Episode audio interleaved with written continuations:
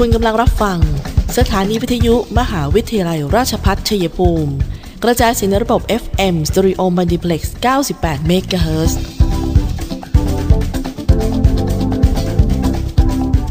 ที่นี่ สถานีวิทยุกระจายเสียงเพื่อการศึกษา มหาวิทยาลัยราชพัฒชัยภูมิส่งกระจายเสียงในระบบ FM Stereo Multiplex ความถี่ 98 MHz จากนี้ไป อเชิญท่านติดตามรับฟังรายการ คุยกันบ่ายสองโมงดำเนินรายการโดยธนทรชัยวงศ์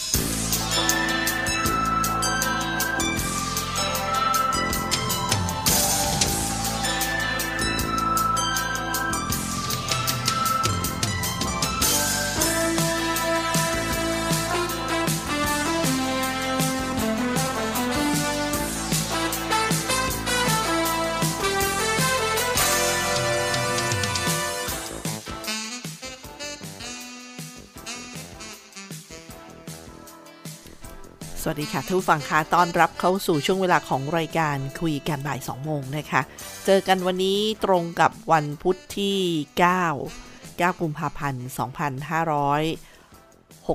2565 ค่ะ ดิฉันตุ๊กธนาทรนะคะทำหน้าที่ดำเนินรายการ FM 98 MHz สถานีวิทยุ มหาวิทยาลัยราชภัฏชัยภูมิค่ะ และติดตามเราได้ทางแฟนเพจ Facebook CPRU Radio 98 MHz และที่พอดแคสต์คุยกันบ่าย 2 โมงนะคะ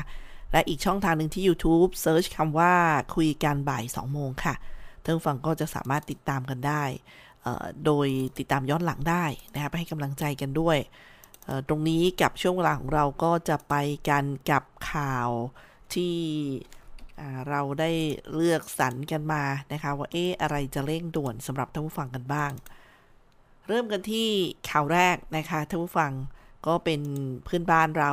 ข้างเคียงอีสานด้วยกันที่ขอนแก่น ก็บอกว่าท่าอากาศยานนานาชาติขอนแก่นนะคะ ได้เปิดให้บริการเที่ยวบินตามปกติแล้ว หลังจากเกิดเหตุห้องควบคุมไฟรันเวย์ขัดข้อง จนต้องยกเลิกเที่ยวบิน 3 เที่ยวบินเมื่อช่วงหัวค่ำเมื่อวานนะคะ ก็คือเมื่อวันที่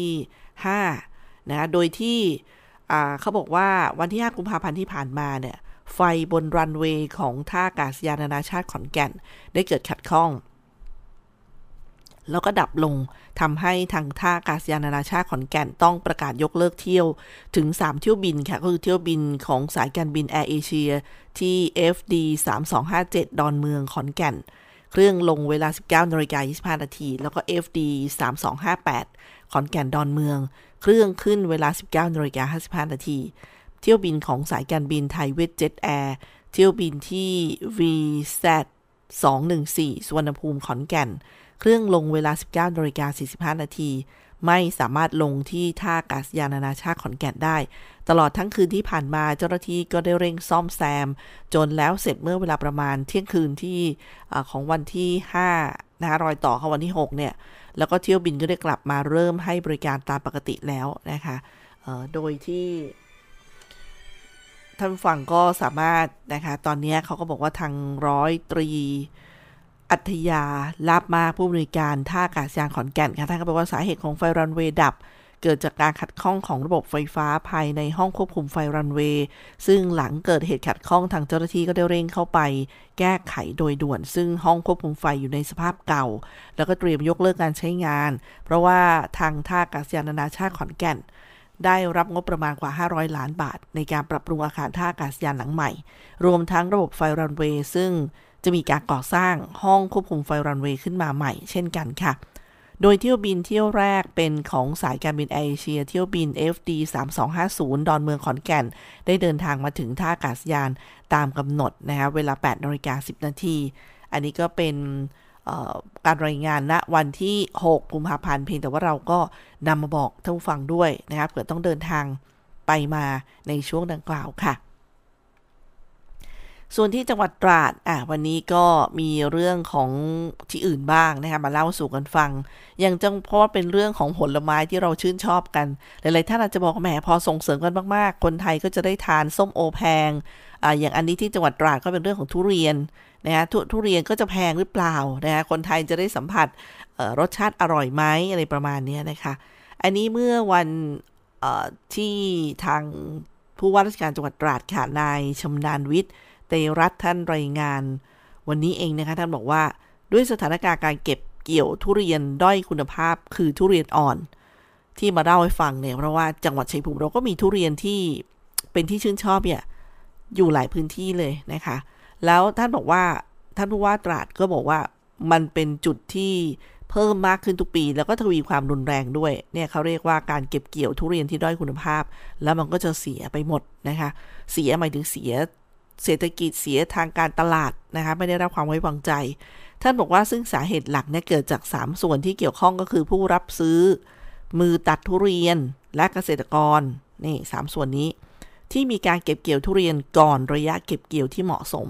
ทำให้ทุเรียนเนี่ยไม่ได้คุณภาพมาตรฐานมีผลต่อการสุก และคุณภาพเนื้อภายในของทุเรียนที่ส่งผลกระทบเป็นวงกว้างต่อตลาดส่งออก แล้วก็ตลาดภายในประเทศในอนาคตนี่นะคะนี่สำคัญมาก โดยเฉพาะชื่อเสียงความเป็นหนึ่งของทุเรียนไทยในตลาดโลก แล้วก็สุดท้ายเนี่ยส่งผลกระทบเสียหายต่อเศรษฐกิจของประเทศ และความเป็นอยู่ของเกษตรกรด้วย ดังนั้นเพื่อเป็นการควบคุมแล้วก็รักษาคุณภาพของทุเรียนให้ได้มาตรฐานอย่างจริงจัง จังหวัดตราดก็เลยออกประกาศ วันเก็บเกี่ยวทุเรียน 5 สายพันธุ์ ประจำปี 2565 ดังนี้แน่นะคะเขาทำแบบนี้เลย สายพันธุ์กระดุมนะคะวันที่ 20 มีนาคม 2565 สายพันธุ์ชนี สายพันธุ์พวงมณีพวงมณีนี่บ้านเรามีนะ เก็บเกี่ยววันที่ 10 เมษายน 2565 สายพันธุ์หมอนทอง สายพันธุ์ก้านยาว เก็บเกี่ยววันที่ 25 เมษายน 2565 โดยที่จังหวัดตราดเนี่ยเขาจะดำเนินการตามมาตรการอย่างเข้มงวด โดยผู้ที่จะเก็บเกี่ยวทุเรียนก่อนวันประกาศเนี่ยให้ดำเนินการดังนี้ค่ะ มันเป็นเรื่องเป็นราวเลยนะท่านผู้ฟังคะหนึ่งเกษตรกรแจ้งได้ที่กำนันผู้ใหญ่บ้าน อาสาสมัครเกษตรหมู่บ้าน คืออกมหรือว่าสำนักงานเกษตรอำเภอ หน้าที่ตั้งของแปลงปลูก แล้วก็ที่สำนักงานเกษตรจังหวัด 2. แจ้งที่สถานประกอบการคือลงนะคะ แจ้งได้ที่ด่านตรวจพืชคลองใหญ่ หรือว่าสำนักวิจัยและพัฒนาการเกษตรที่ 6ทีนี้ถ้าพบการเก็บเกี่ยวทุเรียนก่อนวันประกาศ และมีการตรวจพบทุเรียนด้อยคุณภาพ จากการเก็บเกี่ยวก่อนระยะ จะดำเนินการตามมาตรการลงโทษ โดยพักการใช้ใบรับรอง GAP สำหรับเกษตรกร แล้วก็พักการใช้ใบรับรอง GMP สำหรับสถานประกอบการด้วยนะคะ สอบถามรายละเอียดเพิ่มเติมที่สำนักงงานเกษตรจังหวัดตราด หมายเลขโทรศัพท์ 039-511-008 หรือว่าสำนักงงานเกษตรอำเภอทุกอำเภอในวันและเวลาราชการนะคะ อันนี้ก็เป็นเรื่องที่เขาเรียกว่ามันเป็นเป็นโมเดล ดิฉันเชื่อว่าน่าจะเป็นรูปแบบที่มาช่วยการเรื่องของการเก็บเกี่ยวได้ดีนะคะถ้างั้นชื่อเสียงจะเสียไปหมด ไม่ว่าจะเก็บผลผลิตใดก็ตาม อันนี้พอดีไปเห็นจังหวัดตราดนะคะน้องๆที่จังหวัดตราดก็ส่งข่าวมาให้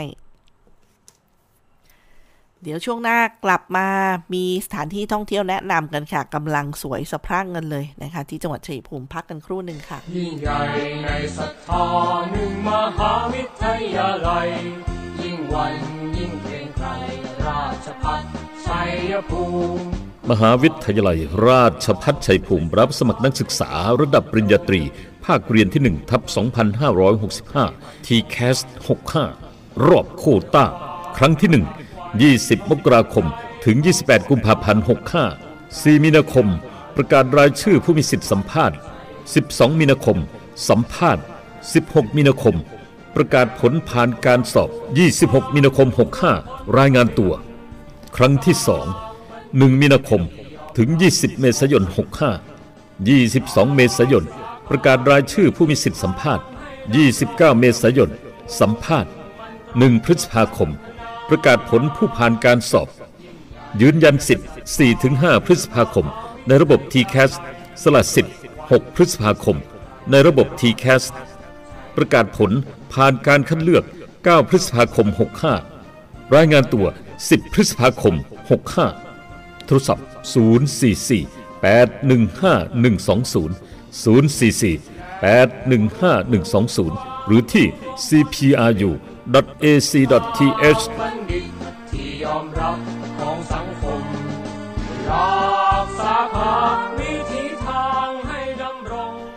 รังให้ดำรงท่านทุกฝั่งค่ะที่คุยรายการคุยกันบ่ายสองโมง จะบอกว่าจะแนะนำที่ท่องเที่ยวเนี่ยแต่จริงๆ แล้วที่ดอกคอสมอสทุ่งกังหันที่บ้านบุชนวนหนองบัวระเวก็ยังสวยงามกันอยู่นะคะอย่าลืมไปเก็บภาพแล้วก็ช่วยกันแชร์เพื่อให้เป็นที่รู้จัก อันนี้เป็นจุดหนึ่งของความสวยงามทางธรรมชาติที่ชาวบ้านช่วยกัน ขอเชิญเที่ยวชมทุ่งดอกปอเทือง ที่อำเภอคอนสวรรค์ค่ะเขาให้ concept ไว้นะ จูงมือคนที่รัก มาบอกฮักกันที่โคกมั่งงอยนะคะ ก็ที่จุดจุดเช็คอิน จุดที่ตั้งของทุ่งดอกปอเทืองทุ่งนี้เนี่ยอยู่ที่บ้านโคกมั่งงอยตำบลโคกมั่งงอยอำเภอคอนสวรรค์จังหวัดชัยภูมิค่ะ ที่ถนนบ้านไทรงาม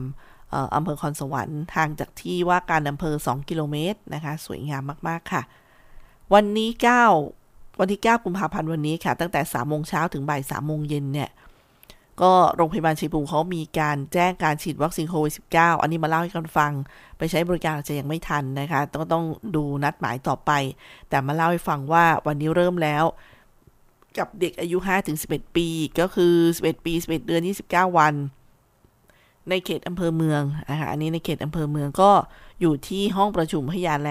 1 ชั้น 5 อาคารผู้ป่วยนอกค่ะ แล้วก็ให้บริการฉีดวัคซีนเด็กที่มีโรคประจำตัว 7 กลุ่มโรคนะคะ นั่นคือบุคคลที่มีโรคอ้วน คือดัชนีมวลกายมากกว่า 35กิโล35 กิโลกรัมต่อตารางเมตร หรือเด็กอ้วนที่มีภาวะหยุดหายใจ ขณะหลับจากภาวะทางเดินหายใจอุดกั้น โรคทางเดินหายใจเรื้อรัง รวมทั้งโรคหอบหืดที่มีอาการปานกลาง หรือรุนแรง โรคหัวใจและหลอดเลือด โรคหลอดเลือดสมอง โรคไตวายเรื้อรัง โรคมะเร็ง แล้วก็ภาวะภูมิคุ้มกันต่ำ โรคเบาหวาน กลุ่มโรคพันธุกรรม รวมทั้งกลุ่มอาการดาว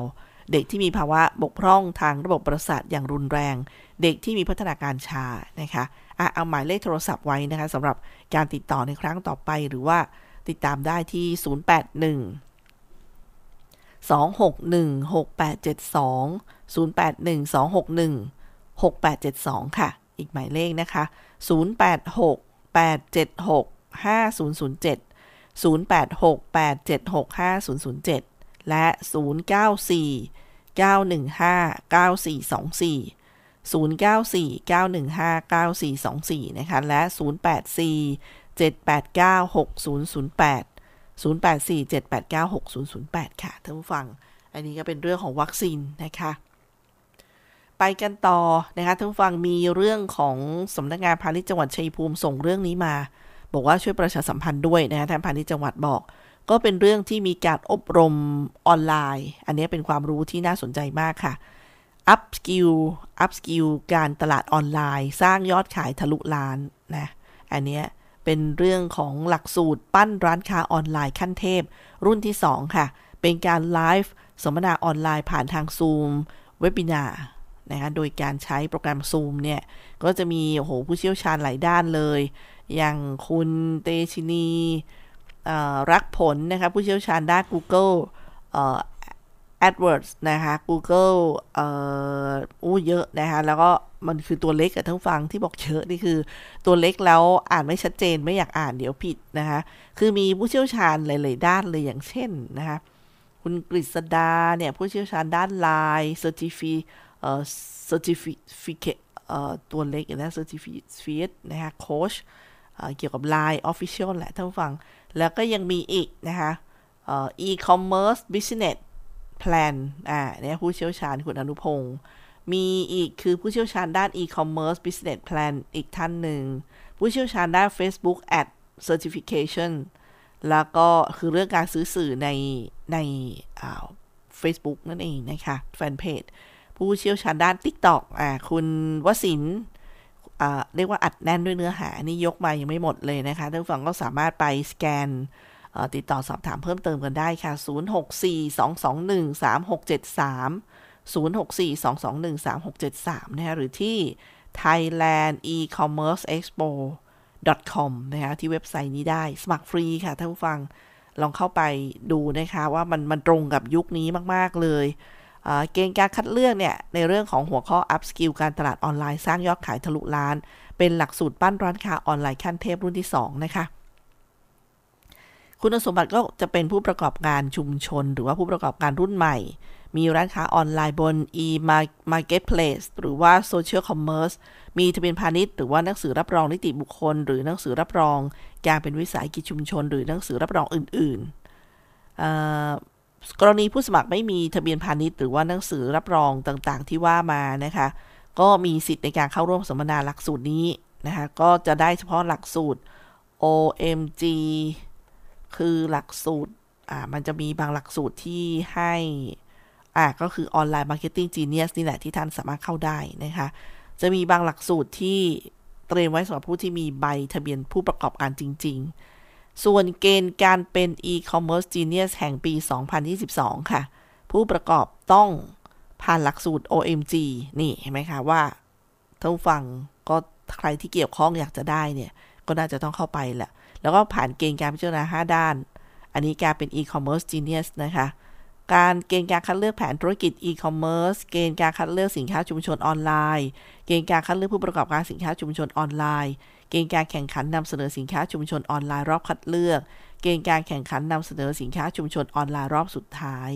รางวัลก็จะมีทั้งชนะเลิศแสนห้าหมื่นบาทรองชนะเลิศอันดับ 1 50,000 บาท 30,000 บาทตามลำดับนะคะแล้วก็มีชมเชย อันนี้ก็เป็นเรื่องที่กรมพัฒนาธุรกิจการค้าเขาจัดขึ้น มีการรับสมัครผู้ประกอบการที่มีร้านค้าออนไลน์เข้าร่วมหลักสูตร ปั้นร้านค้าออนไลน์ขั้นเทพรุ่นที่ 2 OMG ครั้งที่ 2 ก็คือ online marketing genius นี่แหละนะคะ เป็นการ upskill การตลาดออนไลน์สร้างยอดขายทะลุล้านผ่านโปรแกรม Zoom นะคะสมัครฟรีผ่าน QR code ค่ะ อันนี้น่าสนใจก็เลยนำมาฝากกันพักกันสักครู่ค่ะ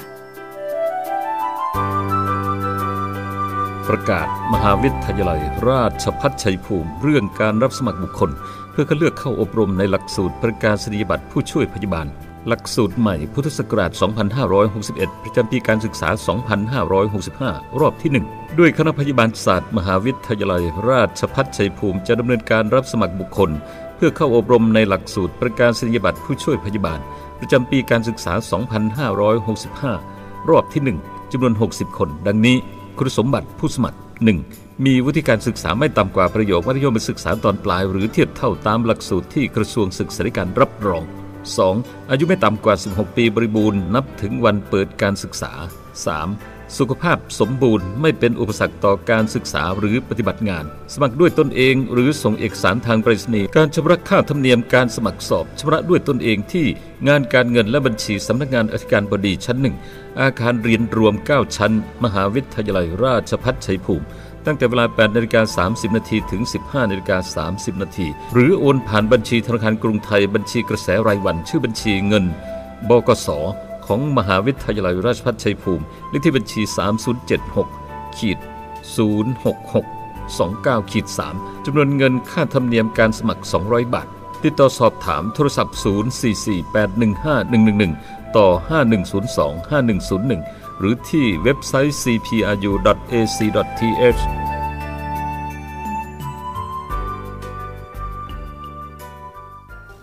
มหาวิทยาลัยราชภัฏชัยภูมิ เปิดรับสมัครนักศึกษาหลักสูตร วิศวกรรมศาสตร์ สาขาวิชาวิศวกรรมการผลิต โดยมุ่งเน้น ในการเพิ่มทักษะความรู้ด้านวิศวกรรมศาสตร์ ให้กับนักศึกษา ในระดับวิชาชีพชั้นสูง ทางด้านวิศวกรรมศาสตร์ ขยายโอกาสทางการศึกษา ด้านวิศวกรรมศาสตร์ ให้กับเยาวชนในท้องถิ่น และพื้นที่ใกล้เคียง เพิ่มศักยภาพแก่ประชาชนในท้องถิ่น ให้ดำรงชีพ โดยพึ่งพาตนเอง พร้อมทั้งเสริมสร้างสมรรถนะในวิชาชีพอย่างเป็นรูปธรรม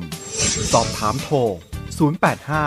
102 0491 087 456 9889 และ 082 453 3052 หรือที่เว็บไซต์ cpru.ac.th มิติใหม่แห่งการศึกษา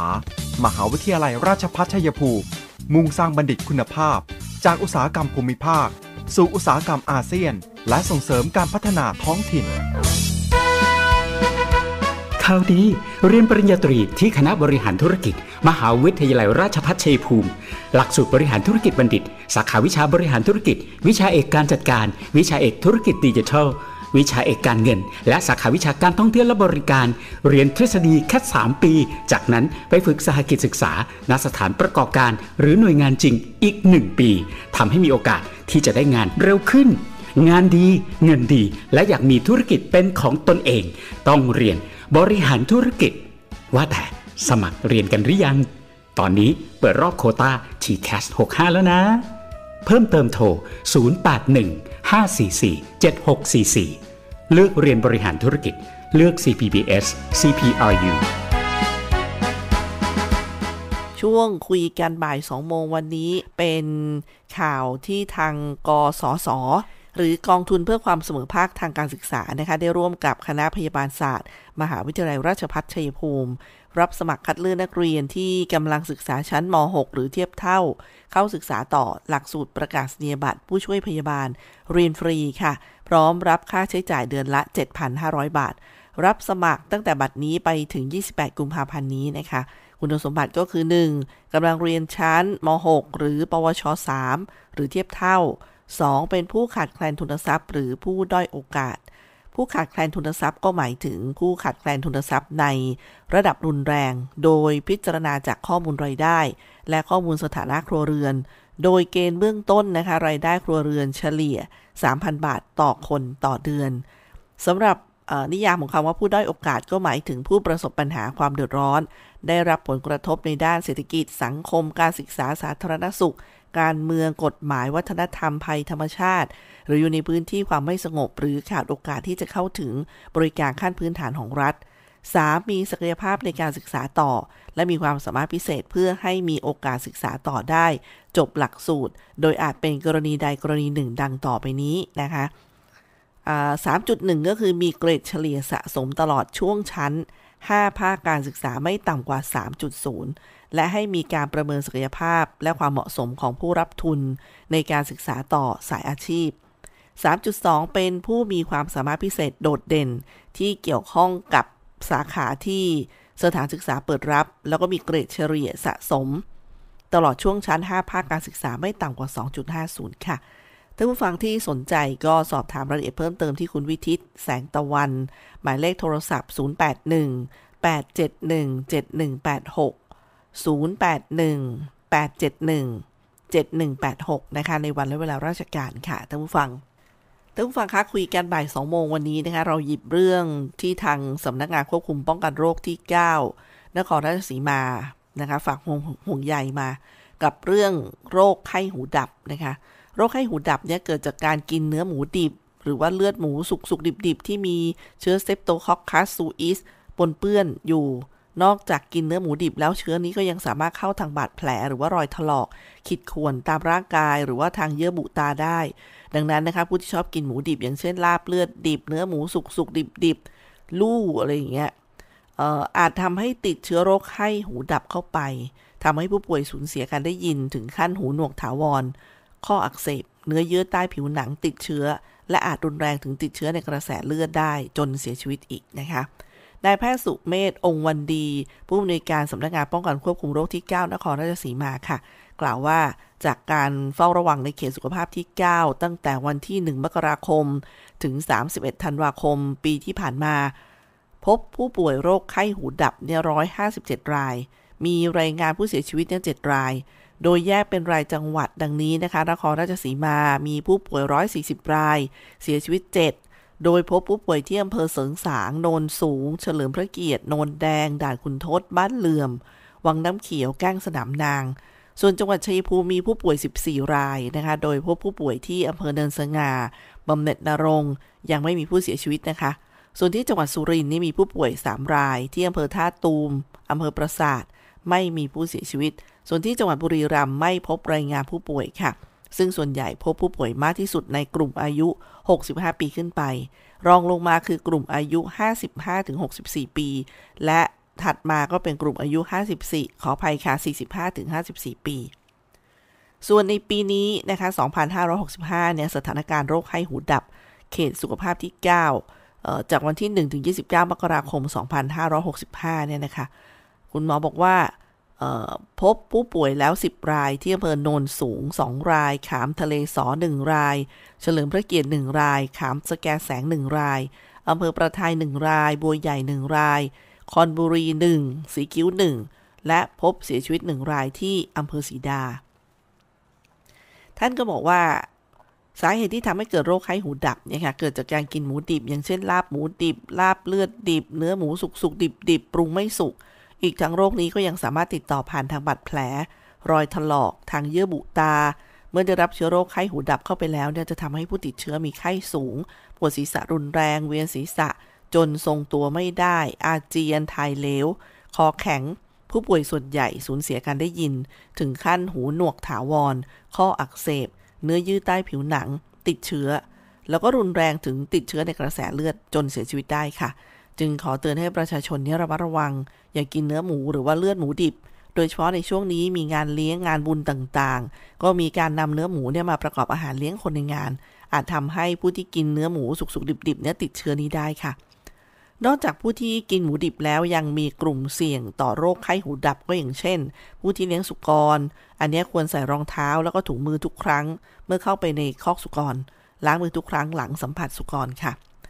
แล้วก็อีกกลุ่มหนึ่งคือผู้ทำงานในโรงงานฆ่าสัตว์ ควรสวมเสื้อผ้าที่ปกปิดมิดชิด ใส่รองเท้าบูทและถุงมือ เพื่อหลีกเลี่ยงการสัมผัสกับสุกรโดยตรง อีกกลุ่มหนึ่งคือผู้จำหน่ายเนื้อสัตว์ ควรจำหน่ายเนื้อหมูที่มาจากโรงฆ่าสัตว์ที่ได้มาตรฐานทำความสะอาดแผงด้วยน้ำยาฆ่าเชื้อทุกวันหลังเลิกขาย แล้วก็เก็บเนื้อหมูที่จะขายในอุณหภูมิที่ต่ำกว่า 10 องศาเซลเซียส ถ้ามีข้อสงสัยนะคะก็สามารถหาข้อมูลเพิ่มเติมได้ที่สายด่วนกรมควบคุมโรค 1422 นะคะท่านผู้ฟัง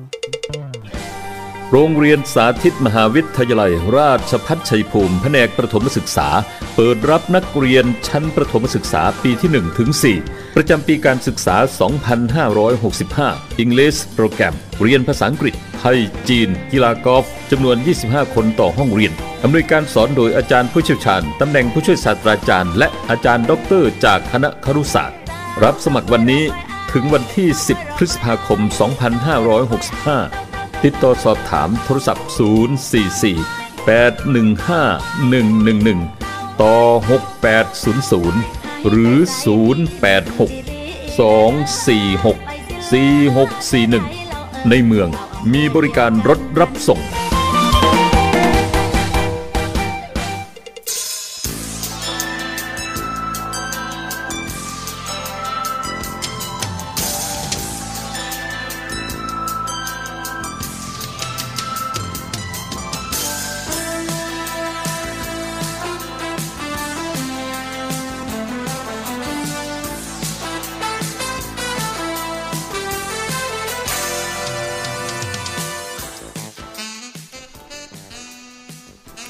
คะคะ เดินทางมาถึงช่วงท้ายรายการของคุยกันบ่าย 2 โมงสำหรับวันนี้นะคะ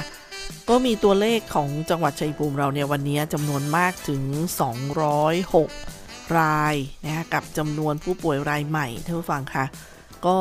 206 รายที่ว่านี้เป็นออยู่ในจังหวัดเนี่ยซะ197 นอกจังหวัด 9 นะคะ โดย 206 รายของวันนี้เนี่ยอยู่ที่เมืองชัยภูมิ 92 ภูเขียว 40 เทพสถิต 15 แก้งคราะห์12จตุรัส 9 คอนสาร 7 หนองบัวระเว 7 เกษตรสมบูรณ์ 6 บ้านเข้า 6 คอนสวรรค์ 5 บ้านแท่น 5 เนินสง่า 1 บำเหน็จนรง1นะคะที่เป็นตัวเลขที่ต้องบอกว่าเออพีคขึ้นมานะคะ206 รายสำหรับวันนี้ค่ะท่านผู้ฟังจังหวัดชัยภูมิก็นะ ถึงแม้ว่า บางกลุ่มเนี่ยยังไม่ได้รับวัคซีนก็อาจจะหนักมากหน่อยอะไรเงี้ยนะคะ ซึ่งก็ยังเป็นความจำเป็นอยู่ค่ะท่านผู้ฟัง เรื่องนี้ก็ขอให้ดูแลสุขภาพ แล้วก็ตั้งกาดกันสูงๆนะคะ อย่างเมื่อวานนี้ที่สำนักงานทกศจังหวัดชัยภูมิค่ะ ก็ได้แจ้งนะคะว่า สาขาหนองบัวระเวสำนักงานทกศจังหวัดชัยภูมิ แล้วก็สาขาหนองบัวระเวเนี่ยก็บอกว่ามีข้อมูลยืนยันผู้ติดเชื้อ ไวรัสโควิด -19 เป็นนักศึกษาฝึกงานนะคะทางเป็นมาตรการทำความสะอาดก็เลยหยุดไปเมื่อวาน 1 วันคือ 8 กุมภาพันธ์นะคะแล้วก็ปิดทำการชั่วคราว วันนี้เปิดแล้วล่ะค่ะ ปกตินะคะในส่วนของเจ้าหน้าที่พนักงานที่เกี่ยวข้องใกล้ชิดก็ทำการกักตัว 14 วันตามมาตรการเลย แล้วก็ทดสอบโดยชุดอ ATK เรียกว่าปฏิบัติตาม ฉะนั้นวันนี้ที่เปิดทำการหรือวันต่อๆไปเนี่ยท่านผู้ฟังก็ไม่ต้องกังวลนะคะ ลูกค้าก็เมื่อวานนี้ปิดเป็นหนึ่งวันก็เลยมีการขออภัยในความไม่สะดวก แต่วันนี้ดิฉันก็นำมาเล่าสู่ท่านผู้ฟังฟัง แล้วก็ที่หน้าแฟนเพจ Facebook ของสำนักงงานทกสจังหวัดชัยภูมิก็มีเรื่องที่น่าสนใจ ประซีท่านฟังเข้าไปดูเพจแล้วเนี่ย สามารถติดตามข่าวสาร ยังไม่พอนะคะ ก็ยังมีการไลฟ์นะคะเป็นการสัมมนาทางออนไลน์ การจัดการฟาร์มสุกรแนวใหม่ สู้ภัย ASF ก็คืออหิวาต์แอฟริกาเนี่ย ซึ่งเขามีการออนไลน์ไปแล้วนะคะถ่ายทอดไปแล้วที่อาคารเทคนิคการสัตวแพทย์ และการพยาบาลสัตว์ คณะเทคนิคการสัตวแพทย์ มหาวิทยาลัยเกษตรศาสตร์ค่ะ ก็เป็นความร่วมมือระหว่างทกศและมหาวิทยาลัยเกษตรศาสตร์ ลูกค้าทกศหรือว่าบุคคลทั่วไปที่สนใจก็เข้าไปรับฟังได้นะคะไปที่หน้าเพจกันนิดนึงนะคะ เดี๋ยวบอกตรงนี้เดี๋ยวก็จำไม่ได้พอดี สามารถติดตามได้ค่ะ เอาละตรงนี้ กับช่วงเวลาของคุยกันบ่าย 2 โมงนะคะ ส่งท้ายกันที่ศูนย์ต่อต้านข่าวปลอมจากกระทรวงดิจิทัลมาฝากท่านผู้ฟังค่ะ ข่าวแรกเป็นข่าวบิดเบือนนะคะข่าวบิดเบือนก็แสดงมีข้อเท็จจริงอยู่บ้าง แต่บิดไป ประเด็นที่ว่าภาวะหัวใจวายเกิดขึ้นได้ ถ้าหายใจไม่เต็มปอด จากข้อความดังกล่าวข้างต้นนะคะ ทางสถาบันโรคทรวงอกกรมการแพทย์ชี้แจงว่า บทความข้างต้นนั้นส่วนใหญ่เชื่อถือได้ แต่ไม่ควรสรุปว่าอาการหายใจไม่เต็มปอดเป็นสาเหตุของการเกิดภาวะหัวใจวาย เพราะอาการดังกล่าวไม่ได้มีความจำเพาะกับภาวะหรือว่าโรคใดโรคหนึ่งเป็นพิเศษ ซึ่งอาจจะทำให้ประชาชนเนี่ยเกิดความเข้าใจผิดได้นะคะ มาที่ประเด็นข่าวจริงข่าวนี้บอกว่าสำนักงานประกันสังคมเปิดขึ้นทะเบียน และรายงานตัวผู้ประกันตนกรณีว่างงานรูปแบบใหม่ ผ่านระบบออนไลน์ค่ะ สำนักงานประกันสังคมเปิดขึ้นทะเบียนว่างงาน และรายงานตัวผ่านระบบอินเทอร์เน็ต ทาง e-service โดย .doe.go.th นะคะหรือว่าผ่านระบบมือถือ เพียงคุณดาวน์โหลดแอปพลิเคชัน ไทยมีงานทำแล้วก็แนบไฟล์เอกสารสำเนาบัญชีธนาคารประเภทออมทรัพย์ ในระบบนะคะโดยไม่ต้องมายื่นเอกสารใดๆ ที่สำนักงานประกันสังคมค่ะอะ สะดวกมากยิ่งขึ้น อันนี้ข่าวจริงนะคะ มาที่ประเด็นข่าวปลอม ประเด็นที่ว่าหม้อทอดไร้น้ำมันใช้ปรุงอาหารทำให้ก่อมะเร็ง จากกรณีที่มีข่าวปรากฏตามสื่อเรื่องหม้อทอด ไร้น้ำมัน ใช้ปรุงอาหารทำให้ก่อมะเร็ง ทางสถาบันมะเร็งแห่งชาติกระทรวงสาธารณสุข ได้ชี้แจงถึงประเด็นนี้ว่า จากการตรวจสอบข้อมูลวิชาการไม่พบว่าการใช้หม้อทอดไร้น้ำมัน ปรุงอาหารเป็นสาเป็นสาเหตุของการก่อมะเร็งค่ะ ต่อไปเป็นข่าวบิดเบือนอีกหนึ่งข่าวนะคะบอกว่า ต้มน้ำเก๊กฮวยผสมพุพุทราจีน รักษาอาการตับอักเสบ ขับพิษร้อน และแก้ร้อนใน ย้ำว่านี่เป็นข่าวบิดเบือนนะคะแซมมีข้อที่จริงอยู่บ้าง ตามที่มีการกล่าวในสื่อสังคมออนไลน์ถึงประเด็นที่ว่า ต้มน้ำเก๊กฮวย ผสมพุทราจีน รักษาอาการตับอักเสบ ขับพิษร้อนและแก้ร้อนในกรมการแพทย์แผนไทยและการแพทย์ทางเลือก กระทรวงสาธารณสุขได้ชี้แจงว่าสมุนไพรทั้งสองชนิด มีฤทธิ์เย็นช่วยดับร้อน เนื่องจากมีความร้อนที่ตับขับพิษร้อนได้ แต่ไม่สามารถรักษาอาการตับอักเสบได้อ่านะก็ตรงนี้แหละ ส่งท้ายที่ข่าวปลอมข่าวนี้นะคะเเดี๋ยวเวลายังมีนะคะ เดี๋ยวขอเป็นสองข่าวอะข่าวปลอมประเด็นที่ว่าวันที่ 10-20 กุมภาพันธ์ 2565 ฝนตกหนักทุกภาคทั่วประเทศไทย จากประเด็นข้างต้นนะคะ ทางกรมอุตุนิยมวิทยา ได้วิเคราะห์ข้อมูลผลการพยากรณ์แล้วก็ชี้แจงว่า ในช่วงวันที่ 10 ถึง 20 กุมภาพันธ์ 2565 ทิศทางลมยังแปรปรวนทำให้ฝนฟ้าขนองเพิ่มขึ้น บริเวณภาคอีสานตอนล่าง ภาคกลาง ภาคตะวันออก ซึ่งมีปริมาณฝนเล็กน้อยถึงปานกลาง ส่วนภาคใต้ต้องเฝ้าระวังฝนเพิ่มขึ้น และมีฝนหนักได้บางแห่งนะคะ ก็ คือ 10-20ถึงมีแหละนะคะแต่ไม่ใช่ประเด็นที่ว่าฝนตกหนักทุกภาคทั่วไทย อันนี้คือปลอมนะคะแต่ว่าเขาก็ชี้แจงว่า 10-20ถึงเนี่ยยังมีลมแปรปรวนมีฝนตกบ้างนะคะตรงนั้นตรงนี้อะอันนี้ก็เป็นส่งท้ายที่ประเด็นข่าวจริงค่ะ สถาบันบำราศนาราดูนเปิดลงทะเบียนวัคซีนเข็ม 4 ถึง 24 กุมภาพันธ์นี้ สถาบันบำราศนาราดูน ประกาศเปิดลงทะเบียนฉีดวัคซีนป้องกันโควิด -19 เข็มที่ 4สำหรับผู้ที่ฉีดวัคซีนเข็มที่ 3 ที่สถาบันบำราศนราดูร โดยมีเงื่อนไขคือต้องฉีดวัคซีนครบ 3 เข็ม ตั้งแต่วันที่ 1 มิถุนายนถึง 30 กันยายนที่ผ่านปีที่แล้วนะคะหากฉีดซิโนแวคเข็ม 1 2แอสตราเซเนกาเข็ม 3 รับวัคซีนเข็ม 4 เป็นแอสตราเซเนกาสำหรับฉีดวัคซีนซิโนแวค1 2ไฟเซอร์เข็ม 3 วัคซีนเข็ม 4 ต้องเป็นไฟเซอร์นะคะ อันนี้ก็เป็นข่าวจริงจากสถาบันบำราศนราดูรค่ะ หมดเวลาของคุยกันบ่าย2โมงสำหรับบ่ายวันนี้นะคะ ดิฉันทุกธนาธรทำหน้าที่ดำเนินรายการ ขอบคุณที่ติดตามรับฟังไว้พบกันใหม่นะคะ สวัสดีค่ะ